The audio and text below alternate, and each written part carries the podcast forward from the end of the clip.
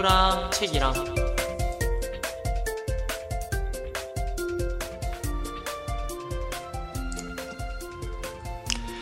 안녕하세요. 태호랑 책이랑의 최태우입니다.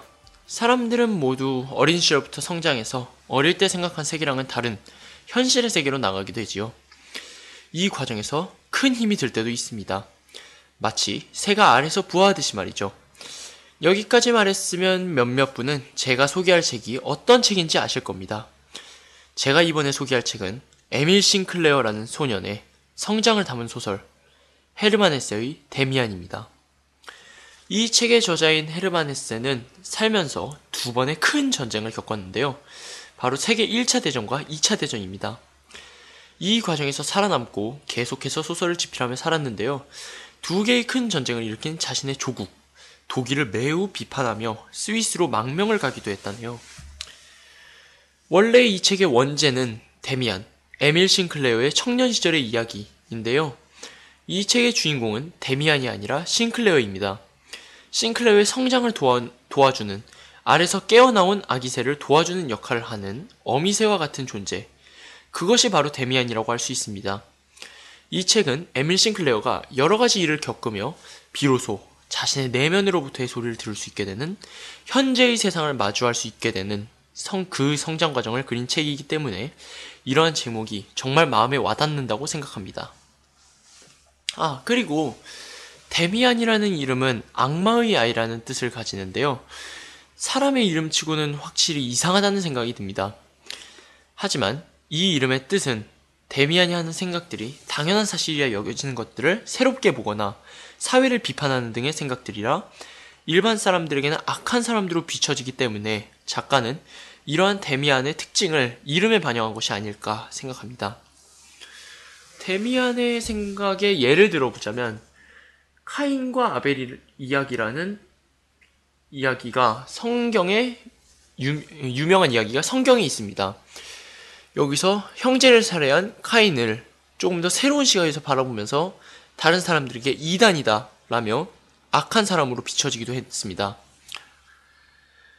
음, 줄거리에 대해 이제 서술해 드릴 건데요. 이 이야기는 싱클레어의 어린 시절에서 시작됩니다. 싱클레어는 어린 시절 거짓으로 꾸며낸 얘기로 프란츠 크로머라는 아이에게 약점을 잡혀 괴롭힘을 당하게 되는데요. 그러던 중 데미안이라는 신비한 학생이 전학을 오게 되고 데미안이 싱클레어에게 가해지는 괴롭힘을 없애줍니다. 그렇게 데미안과 친해진 싱클레어는 학업상의 문제로 다른 학교로 전학을 가게 되며 데미안과 헤어지게 됩니다. 학교에 입학한 후 싱클레어는 방탕한 생활을 하게 되는데요. 그, 그 생활 중 공원을 산책하며 한 여자를 만나게 됩니다. 그 여자에게 베아트리체라는 이름을 붙이게 되고 그 여자를 사랑하게 됩니다. 그 후 데미안이 자신에게 해준 것처럼 크나우어라는 학생들에게 학생에게 큰 도움을 주기도 하고 성장을 할 수 있도록 보살펴 주기도 했습니다. 이 외에도 피스토리우스라는 또 다른 데미안과 같은 지도자를 만나게 되고 깨달음을 얻은 후 이별하게 됩니다.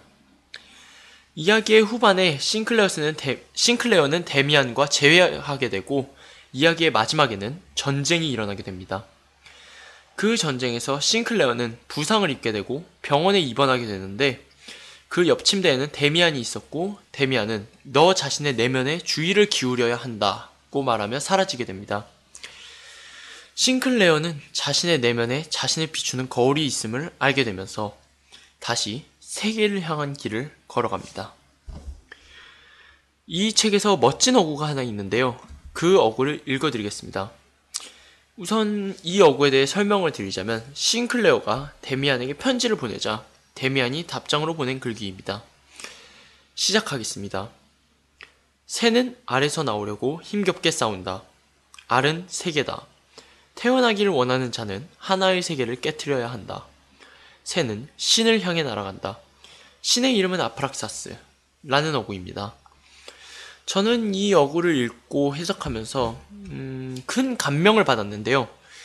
우선 새가 알에서 나오고, 나오고 새로 세상을 맞이하기 위해서 알을 깨뜨리듯이 인간은 자신이 알고 있는 하나의 세계를 깨뜨림으로써 새로운 세계를 맞이할 수 있다는 것을 의미한다고 해석했습니다.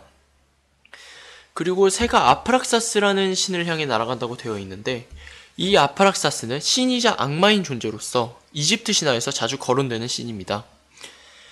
새가 날아가는 세상은 아프락사스와 같이 절대적 성과 절대적 악이 존재하지 않는 현실의 세상이고 날아가는 것은 이 현실의 세상을 직면하는 과정이다 라고 생각했습니다. 그런데 그거 아십니까? 새끼새가 알에서 나올 때는 혼자의 힘으로 나온다고 합니다. 어미새의 도움 없이 말이죠. 이렇게 새의 경우와 같이 사람들은 자신을 성찰하면서 새로운 세상을 향해 나온다는 의미도 담고 있는 것 같습니다. 이 책에서 작가는 자신을 성찰해가며 사는 삶을 계속해서 강조했습니다.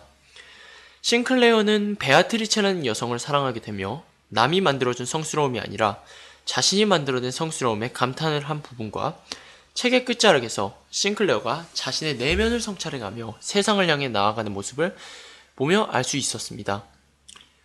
세계 2차 대전에 참전한 젊은이들의 군복 주머니에 모두 이 책이 꽂혀 있었다고 할 정도로 유명한 책이었다고 하네요.